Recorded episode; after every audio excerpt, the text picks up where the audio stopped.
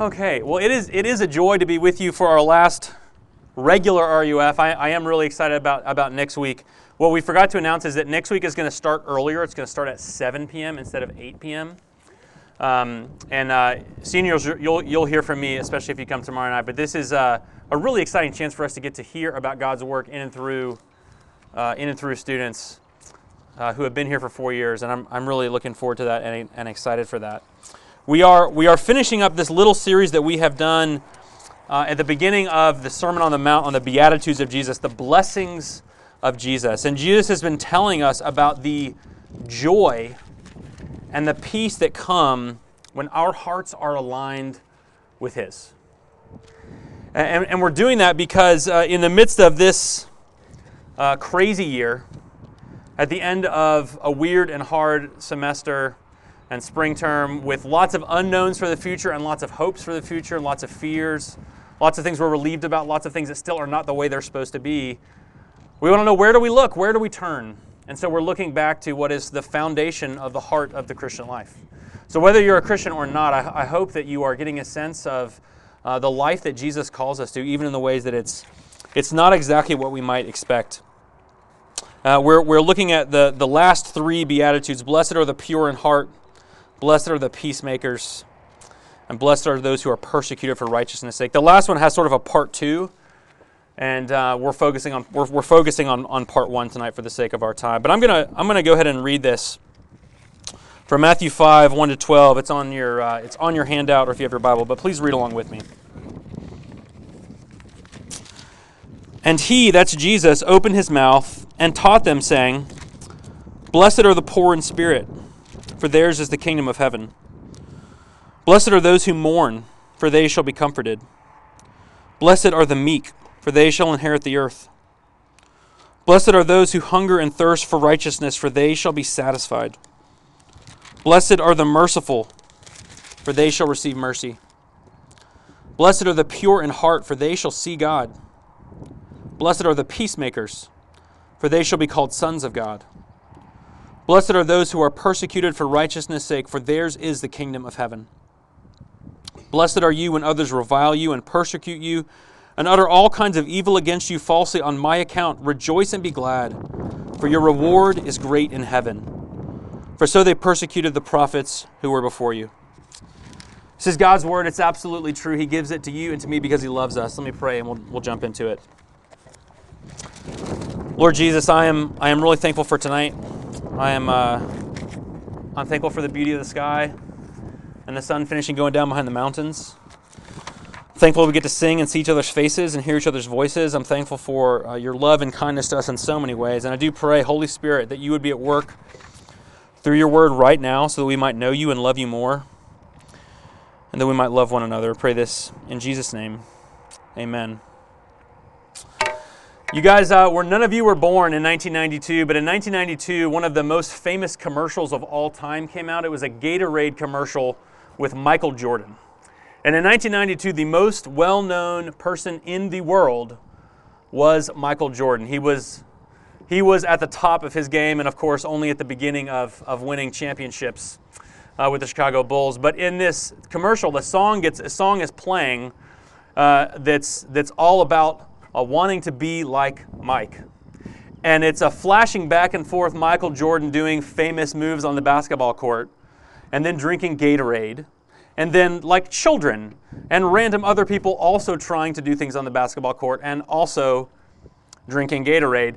And at the end of the commercial, this thing just pops up on the screen in this classic 1992 font. It said, Be like Mike, drink Gatorade. And, and uh, the, you know, the sense is that if you drink Gatorade, you too can win, can win six championships. You too can have a 40 inch vertical. You too can, can dunk over Patrick Ewing whenever you'd like to. All you have to do is to drink, is to drink Gatorade. And, and, I, and I thought about that kind of that message that Gatorade was putting out there, that grand message to the world, as I've reflected on and as we're closing out our time in the Beatitudes, because the Beatitudes are sort of God's uh, great message to us about how to be like Jesus. The Beatitudes are, are God saying, be like Jesus. Uh, but they're not saying be like Jesus because you, if, if, you, if you drink Gatorade, it's be like Jesus, and then the second one would be look to Jesus. Be like Jesus, look to Jesus. And, and as, as Christians, and, and if you're not a Christian, this is actually really important to understand, but we, uh, we believe that we are called to be like Jesus, and we believe that in many ways, at least morally, we'll be, we will be perfected like Jesus one day, but we also acknowledge how far we are from that. And so we live in this tension where we're called to be perfect, to be like Jesus, and yet we always uh, have more to strive to do in that. But, but in these last three Beatitudes, what, what we're really being called to do is to look to Jesus.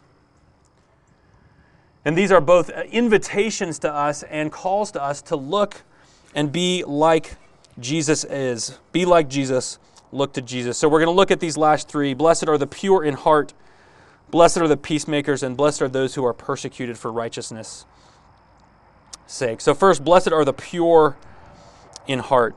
Uh, to, be, to be pure in heart is this state of living in the world, but having at our, at our deepest place, at the very center of our existence, our life connected to the person and the life of Jesus.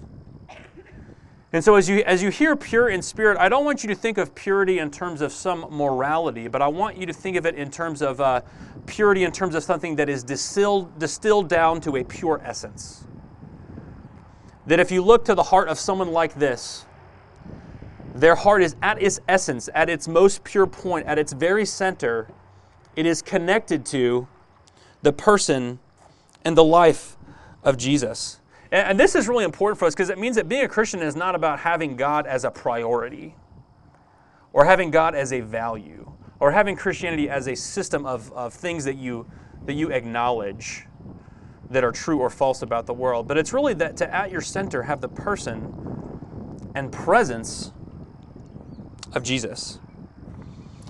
And, and how this happens is that as a person like you or me gazes at Jesus, as we gaze at him and gaze at him and gaze at him, we start to forget ourselves and become more and more centered on, on what He is like and who He is. And it leads to this life of love of God and others. It leads to this life of service. It leads to this life of worship. When we are pure in, in heart. And, and I've been really challenged by this because if, if you are anything like me, I spend a lot of time trying to be more humble, trying to be more kind, trying to be more loving. I spend a lot of time trying to be more pious, trying to uh, be more focused on the things of heaven, trying to be more diligent in things of religion. And, and what I think Jesus is inviting us to is, is to stop trying and to just set our gaze on Him. To stop trying so hard and to set our gaze on Him. And, and the promise here is it says, Blessed are the pure in heart, for they shall see God. One of the things that you've, you've heard from me, especially the, uh, this, this past series, we looked at the parables of the kingdom of God, but one of the promises of the kingdom of God is that when you look for Jesus, you will see him. That when you seek God, you will find him. It's one of the, one of the great promises of the gospel of Jesus. And, and this is this, this matters to us because, uh, and, and we've experienced this a lot of times in a lot of ways in the past year. And some of you are experiencing this right now in various ways, and you will continue to experience this, but that, that we face things like failure, things like crisis, things like uh, emergency, things breaking down in relationships, things breaking down in our lives, losses and grievances and hurts. And if our life is rooted on anything other than our gaze on Jesus, those things can, can overtake us.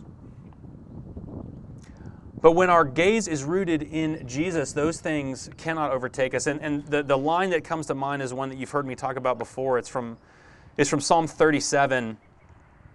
And it's talking about the one who sets, uh, who sets his mind on the ways of God, who follows after God's ways. And it says, Though he, though he, uh, though he stumble, he shall not be cast headlong, for the Lord upholds his hand. Though he stumble, he shall not be cast headlong for the Lord. And I picture this, this dangling child, like Carolyn that you've seen running around, that I've got her hand and she trips and she falls, and I just instinctively lift up. And she's dangling, she's suspended, but she's not falling because I've got her. And that's what happens when we set our hearts on Jesus, this purity of heart that is so enamored with Jesus that we begin to forget ourselves and we begin to be rooted in who He is at the very center of our being. And, and this is a, a lifelong practice that is really, really difficult. And I, know that many of you are, are already engaged in this lifelong process of setting your gaze and your eyes on Jesus so that you might have this pure heart. And, and, and, what I think it takes that maybe we are worst at, and maybe I am worst at, is the, is the slow and tedious and unseen work of solitude and silence with Jesus. And, and I know that uh, some group of people here, and I have been on this uh, on again, off again uh, text message chain, which we have not been on for a while, where, where, we have, where we have talked about trying to spend 10 minutes every day quiet. Just quiet. And we often talk about how hard it is to spend just 10 minutes. It's, it's less than half of an episode of Parks and Rec, right? It's not that much time. It's really, really hard. But when we start to be quiet and look inward, guess what we see? We see the presence of Jesus at the very center of our life. And so this is this is my first challenge to you of this week. Is to try to spend five to ten minutes every day this week just being silent. You don't just being silent. I, I, I want you to feel how hard it is, and you'll feel discouraged at first, but I want you to start to try to pay attention to where Jesus is, because I believe in the promise that if you start to pay attention to where He is, you will find Him right at the center of who you are. Blessed are the pure in heart.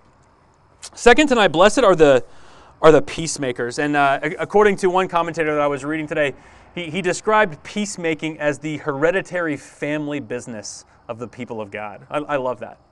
This idea that for, for generations and generations, our family, in terms of those who are following after God, have been in the business of being peacemakers. We've been in the business of reconciliation. We've been in the, in the business of bringing wholeness and healing where there is strife, tension, and division. And, and, the, and the verse that's come to mind here is from Romans 5.10, which, is, which says basically that while we were enemies of God, he reconciled us to himself through the death of his Son. While we were enemies of God, he made peace with us through the death of Jesus. And so I, I, I just want to say, I want you to hear if you hear one thing tonight, I want it to be this that if you know Jesus, then you are someone who has had God make peace with you. In spite of your sin, in spite of your shame, in spite of your weakness, in spite of your limitations, in spite of our inability to just sit and be quiet for even five to ten minutes, that you are someone whom God has made peace with through his Son, through the death of Jesus on the cross that that is the ultimate act of peacemaking. So when Jesus said, Blessed are the peacemakers, he is the one who is the ultimate peacemaker. He is the one who, through his death, has brought wholeness and healing and reconciliation to you. So that, as Hebrews says, we can now approach the throne of grace with confidence. We can come to God. We can seek Him, and we will find Him because He's made peace with us. And He calls us to carry on the family business. And so, the mark of the Christian church, the mark of the people of God, is that we are about making peace. We are about bringing wholeness and healing just like Jesus did. And, and this is really, really costly and really difficult. And, and if you want to know how costly it is and how difficult it is, think of what Jesus had to do in order to make peace.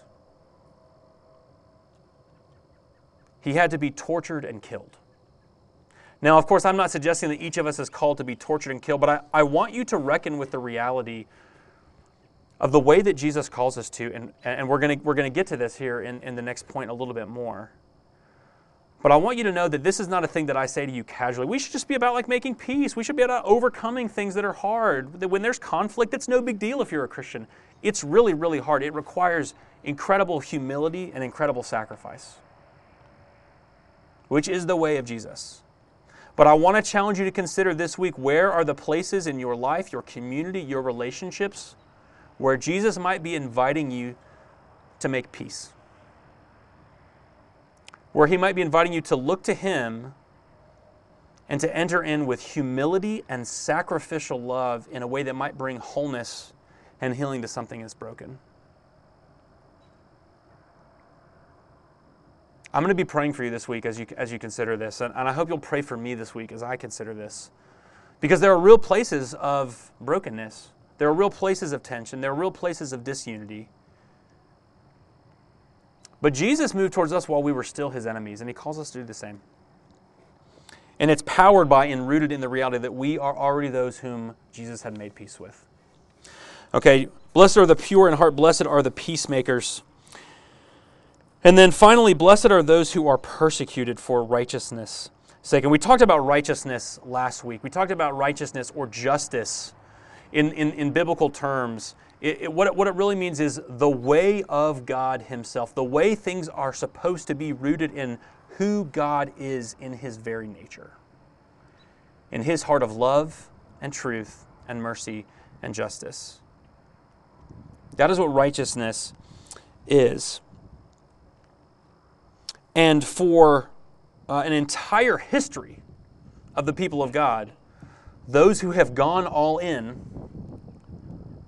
with righteousness, with following the ways of God, have been misunderstood for it and mistreated for it.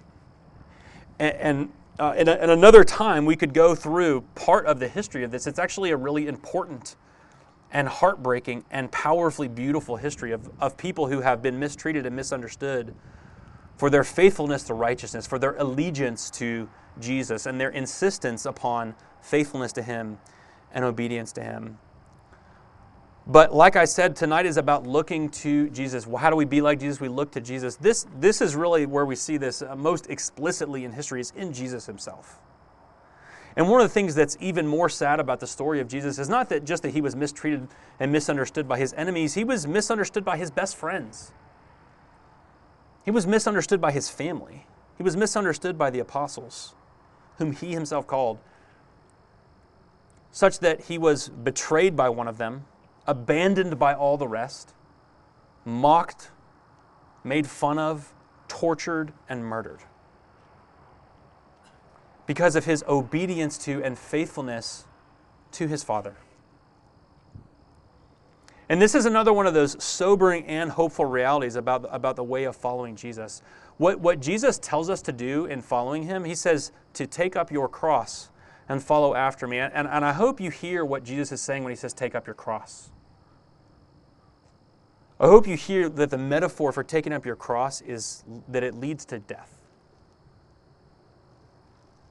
It leads to giving away your life. And I want to tell you, and, and this is coming from someone who has been obsessed with for 36 years finding paths of life that are comfortable for me and convenient for me and fun for me. That's been my obsession. That's been one of my addictions. I want you to hear that every path that you might follow, if you are in Jesus, is the way of the cross.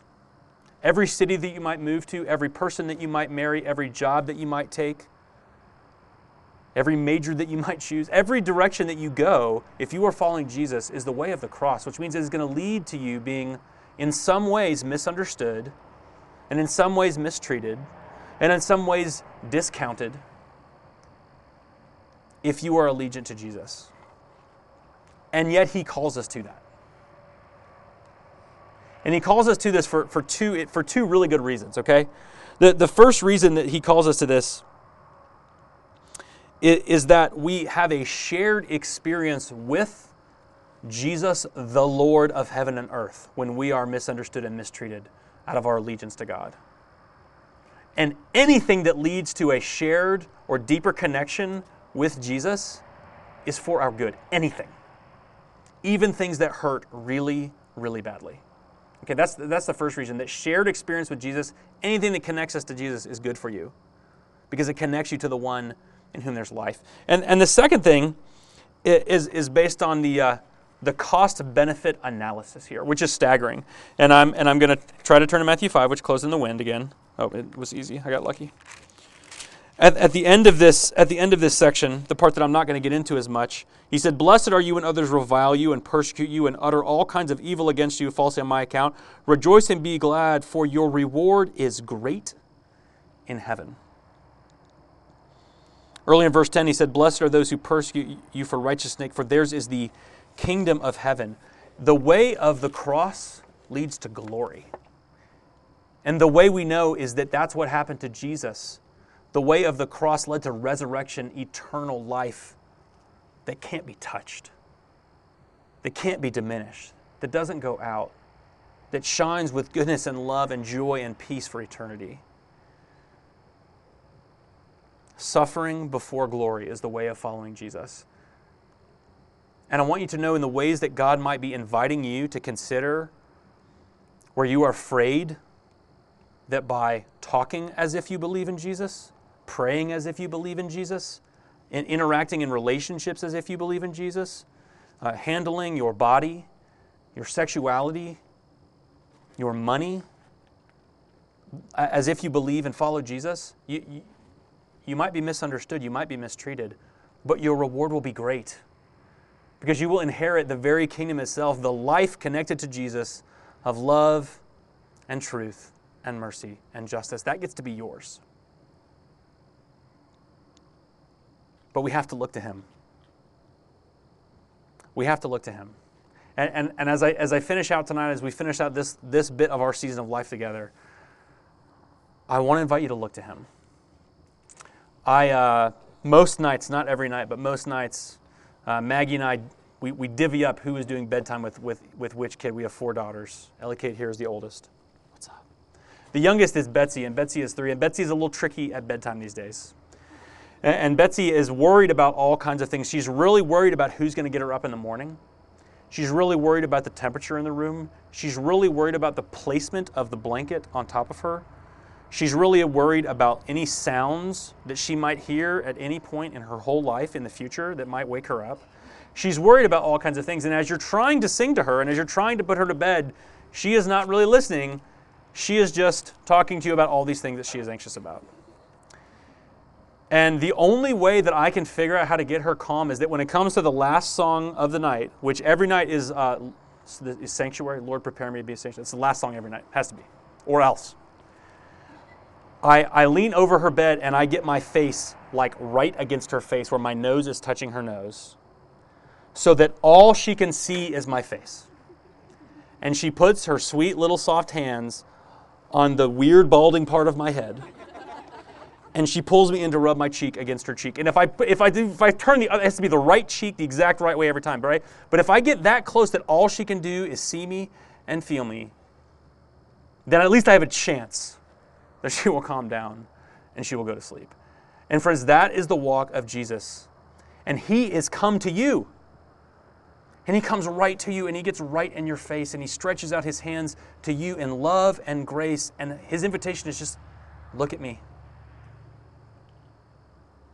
Just reach out to me. Just consider my face and my love.